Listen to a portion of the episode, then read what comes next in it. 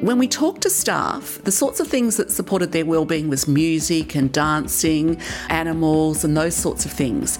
And then we turned around and said, well, those are the same sorts of things that other people want in their life, including the people that we care for. And the only difference, perhaps, is that people that are in a residential facility don't always have the means to determine what it is that they want to choose. So it's up to us to actually bring that to them, to support them to um, access and enable them to be able to access those sorts of things. So it's my responsibility to make sure that the people that I care for are safe, that they feel comfortable, and that I know what their preferences are, what their cultural preferences are. It's not their responsibility to tell me or to show me. Are you becoming increasingly aware of your advancing age? Do you wonder if you're making the most of your life or fear that the best years may be behind you? Welcome to Aging with Purpose, a podcast developed by Lydia Consi from Avanti Care to help create a movement for purposeful aging because every person and their needs matter. The Aging with Purpose podcast is a narrative network production.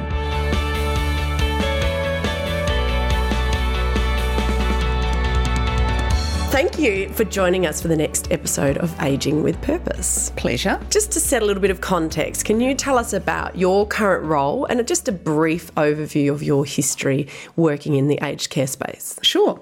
So currently, I'm CEO of St Hilarion Aged Care Service. They have two residential services and some home care services. Um, I'm week 12 into this new role, but I do come with an extensive background in aged care. I have spent approximately approximately 20 years in research, and part of that time was looking at the well-being of older people in an aged care service. In particular, I did some work around Aboriginal uh, communities in terms of their aged care services, um, and also helped out mainstream services such as Helping Hand and Resthaven and some of the larger ones in looking at models of care that support well-being. Well, uh, so I assume over 20 years of research and some of that hands-on practical experience, you've seen a lot of the good and the bad. Yes. What are some of the things that really stood out for you, you know, across these experiences and through your research? Where are some of the areas where this is really working well and some not so much so? I think where it's really working well is where the service actually focuses on the well-being and lifestyle. And even things like lifelong learning where people can actually really have a, an idea of continuing to progress and continuing to be challenged in their life, both physically emotionally, spiritually, and psychologically as well. Those sorts of areas work really well. So it's really important from my perspective to actually look at how do we support people to continue to live the life that they want to. So some of the things I've done in the 12 weeks that I've been at St Hilarion is to actually meet with all of the 300 staff in small group sessions. And the first thing I talked to them about was what does well-being mean for you? What supports your well-being? And we had a variety of answers. For me, I have a really good family connection. I have a little dog at home who greets me every evening when I walk in the door exhausted and tired, and that really supports my well-being. I have some fantastic friends. I do go to the gym. So those sorts of things support my well-being. When we talk to staff, the sorts of things that supported their well-being was music and dancing, animals and those sorts of things.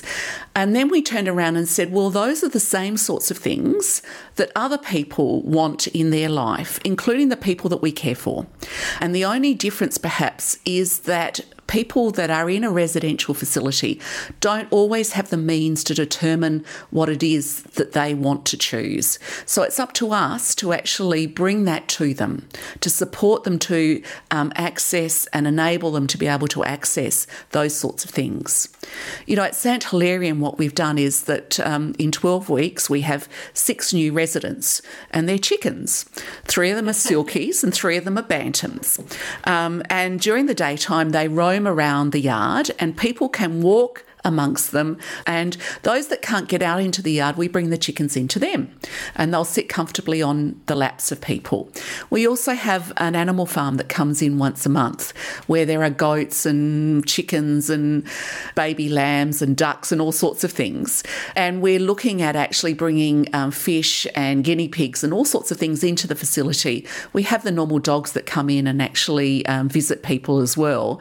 But it's about bringing an opportunity for animals, which really, I think, for a lot of people is something that they enjoy and makes them feel very comfortable. And they get a lot of interest out of it and a lot of ownership because they can look after those animals to some extent themselves. And they're used to doing that. The other things that we've started to look at is interest in people's families, looking at what it is that we can help them with connecting to their family. So making the family feel really welcome. And when the family's not there, is it photos?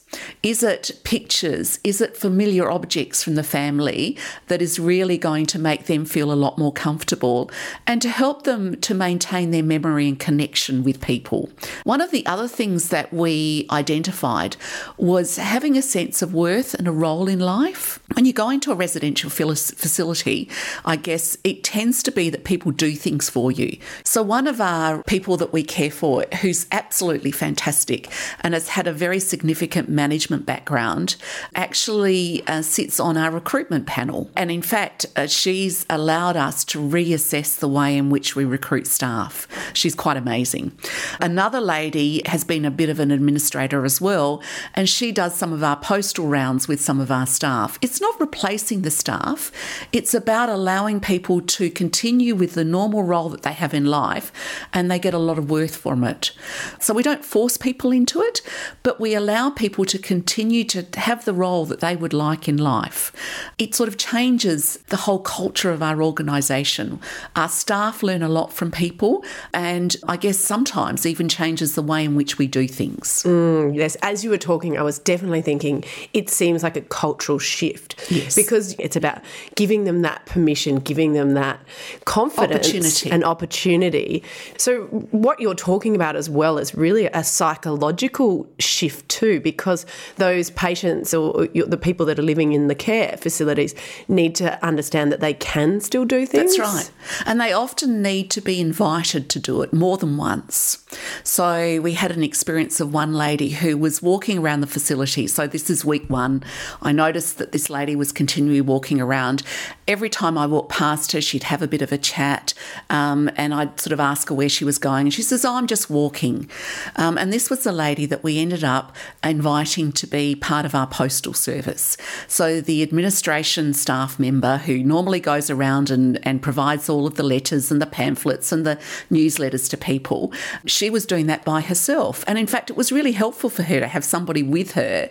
And they chatted along the way. And so you often see them now together walking around. But it did take more than one invitation. The lady in particular was worried that she was going to do something wrong. So, you know, we assured her that she could walk away from this at any time. And so she tried it out once and she actually found she really enjoyed it. And so there are plenty of people like that. Another lady um, helps us with putting together newsletters, reading them through to make sure that they make sense. And she's made some suggestions about other photos. Did you see the photo we took of Mrs. So and so? And she was doing such and such. Wouldn't it be nice to put that in the newsletter? Because I know she was really proud of it, etc. So those are the sorts of things that she's taking a part in. We haven't yet got to have a, a role for everybody, but one of the things that we do at our executive committee meeting is to remind everybody that actually let's look for roles that people could assist with, support, give us guidance on, and really be involved in. Yeah. And because you're really talking about, you know, there's a huge pool of knowledge and experience Absolutely. in those elderly people within Yeah. your facility. So it's about the the value for everyone, really. It makes Yes. it better. It's a win-win scenario if you can make improvements and give them a sense of worth, as you said, and, and purpose, which is really what Lydia is very passionate about talking Yes. about. So it's just a matter of time of introducing things slowly um, and making sure that people that are involved are well supported in doing doing that and that they feel very comfortable in doing it. And sometimes, you know, we think that we come from a cultural sort of neutral setting, but in fact, everything we have um, within our residential care facilities is embedded within a particular culture. And so we need to make sure that whatever that is, is adjusted to suit the people we care for, whether it be Greek or Italian or any other culture. And you mentioned in your research, actually talking about culture, that you studied other cultures and, you know, aged care in, in these cultures. Is there any sort of really big differences and anything that you've taken from other cultures and, and how they deal with aged sure. care? So I spent a few years ago now, five years in Papua New Guinea. The one thing I learnt there was never tell them that your parents are in an aged care facility. All of their fathers and mothers continue to live in the village because a lot of people in Papua New Guinea are still in a village environment, still continue to live with them in their homes in the village. And they sort of partly looked after children and they, you know, gave instructions and they passed on their knowledge to the younger generation. So I guess from that experience. It's about really ensuring that people are valued all the way through their life and that we don't just stick people away, which is a horrible expression, um, in somewhere where, you know, you can't actually really appreciate what they do know and what they can contribute all the way through to the end of their life. I think that's important. I worked also with a lot of Aboriginal cultures around Australia, and I guess the sense of community and the sense of family was something that I guess I've picked up and run with. And for me, though, there is a concept of cultural safety that needs to come into whatever culture you're dealing with. So it's my responsibility to make sure that the people that I care for are safe, that they feel comfortable, and that I know what their preferences are, what their cultural preferences are. It's not their responsibility to tell me or to show me. Yeah. Mm. And, you know, the, the type of aged care facility that you describe sounds wonderful. You know, that's the sort of facility that I would, you know, would wish for myself or my parents, etc. But there's obviously been some issues in the aged care model. And with the Royal Commission happening at the moment, where did we get to a point where the Royal Commission was required? Well, first of all, I, th- I think there are a lot of good facilities out there. We shouldn't tarnish everybody with the same brush, but there are facilities out there there that don't operate as well as what they should. And so, you know, shortcuts are taken. Um, the lack of staff means that people are Uh, hurried along a lot. They don't have time to spend and build relationships with the people that they care for. They're there to do the very mundane work. You know, we've all, I, I expect, heard about Oakden, where the lack of staff, the lack of systems, the lack of resources, the poor facilities meant that the staff there were just left to actually do whatever they could do, which sometimes meant that people were restrained either physically or chemically inappro- completely inappropriately. Um, and that possibly does happen in other facilities as well. So the Royal Commission gives us an opportunity to reflect on our own practices, to learn from the mistakes that's happened. And I think also for the funding bodies, including the governments, to, to really understand what is absolutely needed to run a service appropriately so that we do have the ability to have the right resources and staffing levels on board. And we have an opportunity to be innovative. For our organisation, I guess innovation is really the key. One of the things that we're doing at the moment is we're implementing a community service.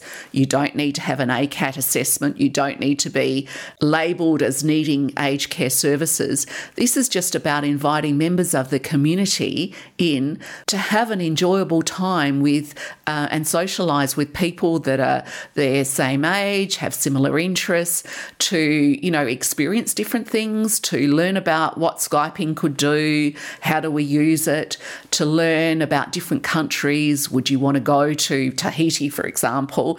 You know, pop up kitchens. How do we cook pasta? Should we actually have a Vietnamese cooking session? So, you know, people get to from 10 until 3 to enjoy a lovely lunch, to experience some social interaction, to perhaps do some walking and some exercise, play bocce, and then go home again. And it's interesting because what you're talking about, you know, that's really around breaking down isolation and Absolutely. giving people stuff to keep their mind active, which I think aged care traditionally has been a bit more about on the care of the body of Yes. the person that's aging. So I think, yeah, what a fantastic notion to bring that in. And obviously that cycles back round to your focus on well-being. Absolutely, yeah. And it's not to say that healthcare isn't important to the people we care for, but we really need to also focus on people, the holistic sense of people, um, and that is the well-being and the lifestyle. Some of the work that I did in the past was on uh, something called allostatic load, and that is where um, I guess you know stresses in your life um, contribute to um, future morbidity and mortality. So, you know, the, the illnesses we actually end up with, um, and even, you know, a shortening of our life. So, you know, if we can actually decrease the amount of stress in anybody's life, promote well-being, uh, promote a healthy lifestyle, we're actually going to help people live longer. And so therefore your focus is making sure you're providing around the spectrum. Yes, that that is the way in which we're moving at the moment. It is absolutely lifestyle, um, along with clinical care together, is the focus of our service. From the Royal Commission, is there anything you would particularly really like to see change? You know, is it at that government level? Is it at a community awareness level? Or is it in the facilities themselves? Where do you think those key changes need to come from? Or is it a combination? I think it's definitely a combination. So I think at the government level, um, I think we need to realise that providing appropriate funding is important. So I guess from a government perspective, if I could wave my magic wand, I would say let's slow down the changes and get it absolutely right one step at a time. From a community perspective, I guess a change in the way in which we think about people over the age of, dare I say, even late 50s. But I suspect there's lots of people in their 70s and 80s that would prefer not to be put in a box around you're an older member of the society. You've done your bit, you know, now you need to be cared for. I would love to see that change. In terms of, I guess, people in the sector, in the aged care sector, I guess if there was one thing that I would like to say, and a lot of them do it already, but there are some that perhaps don't, is don't be scared of the innovation. Don't be scared of trying something different. As long as you do it gently and safely with uh, you know some idea of, you know, a risk management framework around it, you can't go wrong. And innovation is what we need at the moment. Mm. Thank you so much. I, I think obviously, you know, the residents in your facilities have got a real treasure in you. So Oh, thank good you. luck with the rest of your journey. Thank you very much. Thanks for listening to Aging with Purpose. Links to references mentioned in today's episode are included in the show notes.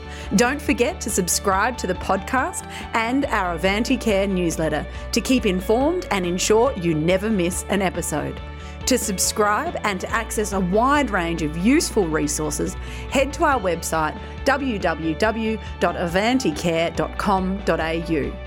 The Aging with Purpose podcast is produced by Narrative Marketing, who believe that storytelling can positively impact the world. Interview questions in this episode were asked by Amelia Veal.